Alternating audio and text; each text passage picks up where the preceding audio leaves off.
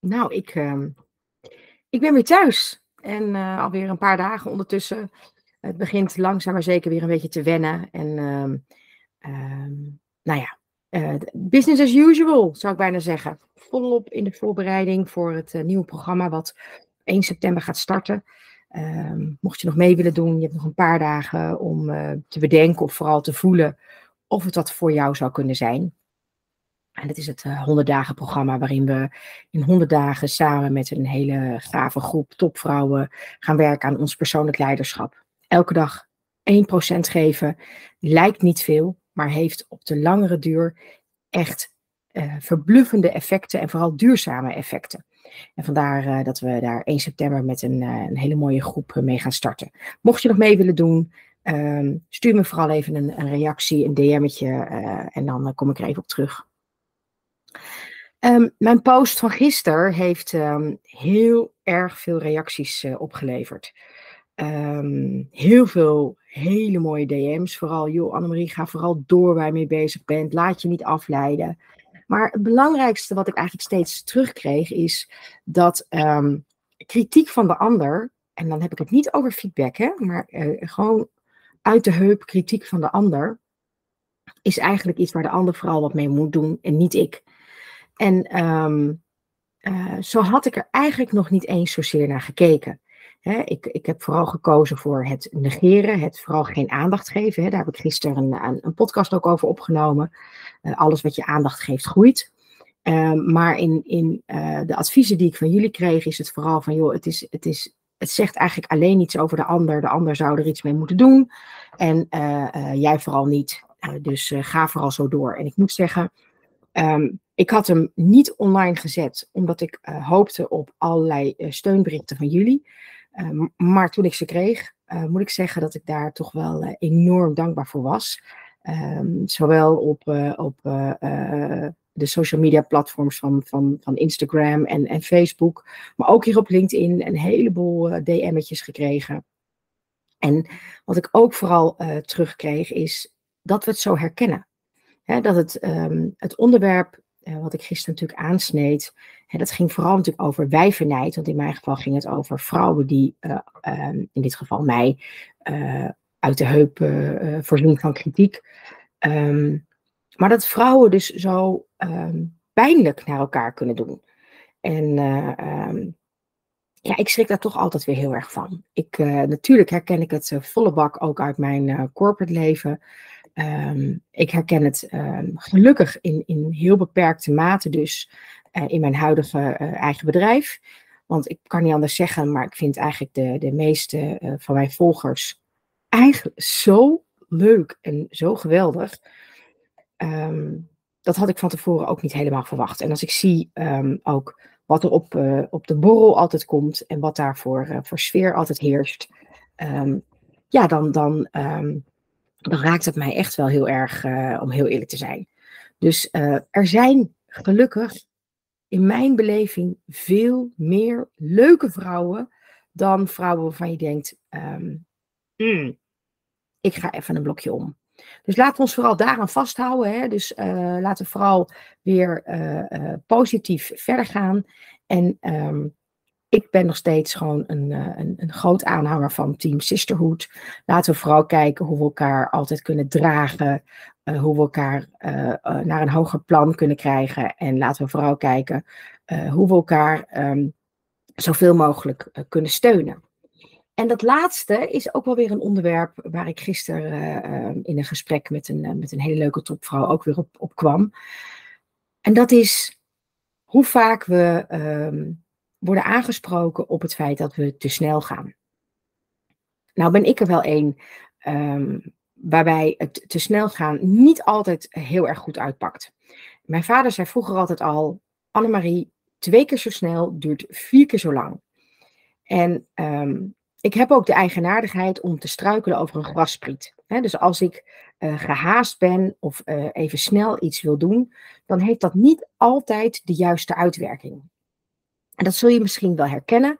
Um, maar bij mij is het echt wel uh, met, uh, met, een, met een hoofdletter. Ik ben gewoon onhandig als ik dingen even heel snel, snel wil doen. Het punt is alleen dat vaak in mijn hoofd het helemaal niet als snel um, voelt. dus een ander heeft het idee dat ik iets even snel, snel, snel wil doen, terwijl het voor mij voelt als een heel erg normaal tempo. Dat is ook precies het onderwerp uh, wat ik vandaag uh, um, eigenlijk wil aanhalen. Um, ik heb helemaal niet het idee dat ik altijd zo snel, snel ga. Dus uh, dat ik struikel over een graspriet, daar verbaas ik me dus eigenlijk zelf ook iedere keer weer over. Omdat ik helemaal niet het gevoel had dat ik zo snel aan het gaan was. Nou, gisteren uh, sprak ik daarover met een, met een andere topvrouw. En ze zei: Ik word mijn hele leven al teruggefloten. Uh, of ik wel uh, voldoende omkijk. of ik wel voldoende tijd neem om te zorgen dat iedereen nog is aangehaakt. Um, en toen zei ik, ja, dat was bij mij ook altijd een, een, een permanent ontwikkelpunt. En ik weet, uh, want ik heb hier met heel veel topvrouwen al over gesproken. Ik weet gewoon dat dit een onderwerp is waar we allemaal last van hebben. En ik had het er met haar gisteren over, omdat ze zei. En daarom vind ik het zo ontzettend fijn om nu mijn eigen bedrijf te hebben. Daar kan ik tenminste zelf het tempo bepalen. Ja, en die, die herken ik ook. Maar weet je, alsjeblieft, het zou toch niet zo moeten zijn dat we allemaal eerst een eigen bedrijf moeten starten, zodat we uh, lekker op ons eigen snelle tempo dingen kunnen doen. Um, want de vraag is, moet degene die snel gaat zich aanpassen aan degene die uh, minder snel gaat? Of moet je misschien allebei een stap naar elkaar doen? Maar dat betekent dat je eerst moet onderkennen dat er dus verschil in tempo is.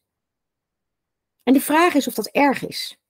Want degene die snel is, en ook uh, de vrouwen die tegen mij zeggen dat ze heel snel kunnen analyseren, die hebben natuurlijk toch altijd een minder detailniveau dan uh, degene die um, uh, een ander tempo hebben.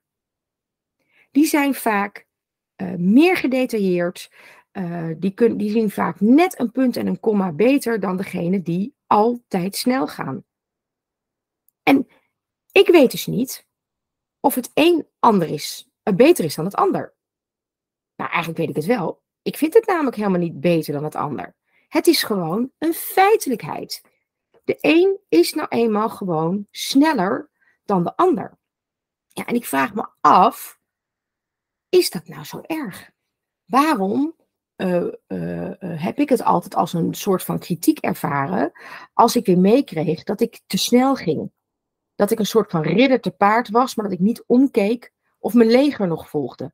Ik was 22 toen ik het voor het eerst als feedback kreeg. Ik had geen idee waar ze het over hadden, want ik had namelijk ook geen idee dat ik zo snel was. Ik vond mijn tempo heel normaal. En um, natuurlijk, hè, als je dit elk jaar uh, terughoort, op een gegeven moment begrijp je wel dat je waarschijnlijk sneller handelt, denkt, analyseert dan de ander. Maar laten we wel vaststellen, dat is waarschijnlijk niet op het detailniveau van iemand die meer de tijd ergens voor neemt.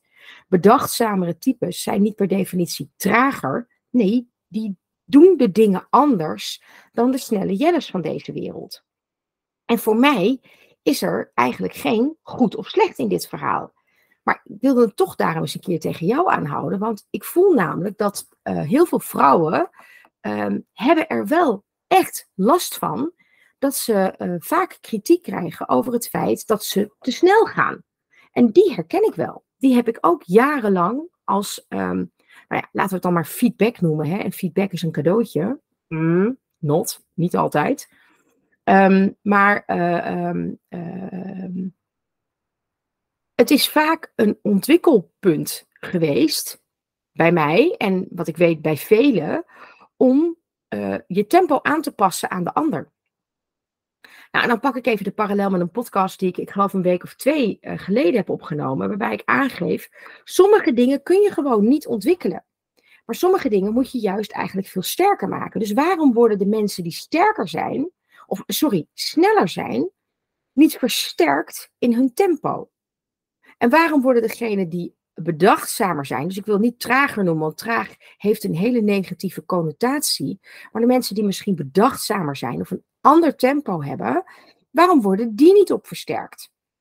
Op juist hun misschien wel veel meer oog voor detail. Dus waarom versterken we niet gewoon de kwaliteiten van beide? In plaats van er een ontwikkelpunt van te maken, om tegen de een te zeggen dat hij misschien sneller moet, en tegen de ander te zeggen dat hij misschien veel meer moet omkijken of iedereen wel volgt. Begrijp je mijn punt?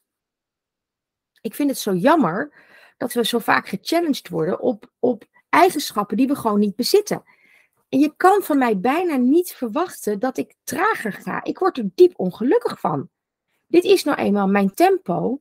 Ik denk, ik, ik, ik, ik, ik handel. Ehm, en soms, ja, struikel ik. Nou, zwa. Weet je wat er dan gebeurt? Ik sta weer op. Ik klop het stof van mijn voeten af. En in het ergste geval hou ik er een gekneusde voet aan over. En dat is een klein grapje, want dat is me namelijk twee weken geleden weer overkomen. Ik ehm, was niet eens gehaast, um, maar ik lette niet goed op. En ik had uh, van die grote plateauzolen onder uh, van, van die sleehakken. En ik verstap me op een stoepje in Italië. En het was precies mijn kwetsbare voet, want ik heb zo'n drie jaar geleden in de coronatijd uh, mijn linkervoet ook heel ernstig gekneusd. En er was ook wat gebroken. Uh, ik ben daar heel lang eigenlijk mee bezig geweest. Hè. In die coronatijd was natuurlijk uh, de fysiotherapie was dicht, alles was dicht, allemaal gedoe. Um, en precies diezelfde voet verzwikte ik weer twee weken geleden. En, en mijn enkel is nog steeds hartstikke dik. En uh, terwijl ik dit zeg, kijk ik ernaar, want ik heb vandaag voor het eerst weer eens een keer hakken aan. Omdat ik dat gewoon leuk vind, maar eigenlijk is het natuurlijk gewoon van de zotte. Maar goed, terug daarnaar. Wat is het ergste wat kan gebeuren? Je struikelt omdat je te snel gaat en je niet overal op let. Je, je, je, je klopt de stof van je kleren af en je gaat weer door. Laten we eens zorgen met niet alles zo zwaar te maken. Laten we vooral kijken hoe we de snelle jelles van deze wereld nog sneller kunnen maken. En hoe we de mensen die eh, bedachtzamer zijn en misschien nog wel veel detailistischer zijn, dat we die ook veel meer in hun kracht krijgen in de talenten die zij daarin hebben. En hoe zorg je er nou voor dat die twee bij elkaar komen? Want dan heb je een fantastisch complementair team. En laten we nou vooral kijken hoe we dat veel beter kunnen neerzetten. In plaats van permanent onszelf te dwingen iets te ontwikkelen wat we gewoon niet in ons hebben. En natuurlijk, hey, mind you, ik ben jaren manager geweest. En dan vind ik het ook, dan is het je taak om erop te letten dat je team aangehaakt is. Dus je kunt niet als een dolle uh, je eigen tempo maar bepalen en hopen dat iedereen wel begrijpt waar we naartoe gaan. Zo werkt het niet. Natuurlijk moet je daar rekening mee houden.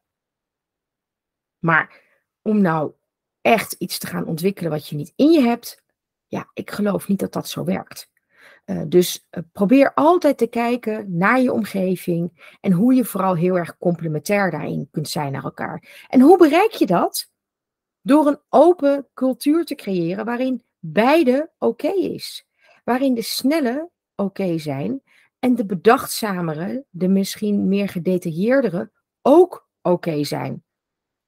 Als we daar niet een een of ander label aan hangen van goed of niet goed, of te ontwikkelen, maar het gewoon als een positief, uh, een, een, goede eigenschap te zien en de juist dus veel meer te versterken en daar openheid over te creëren, kun je veel mooiere resultaten halen. En kun je echt mensen in hun kracht zetten.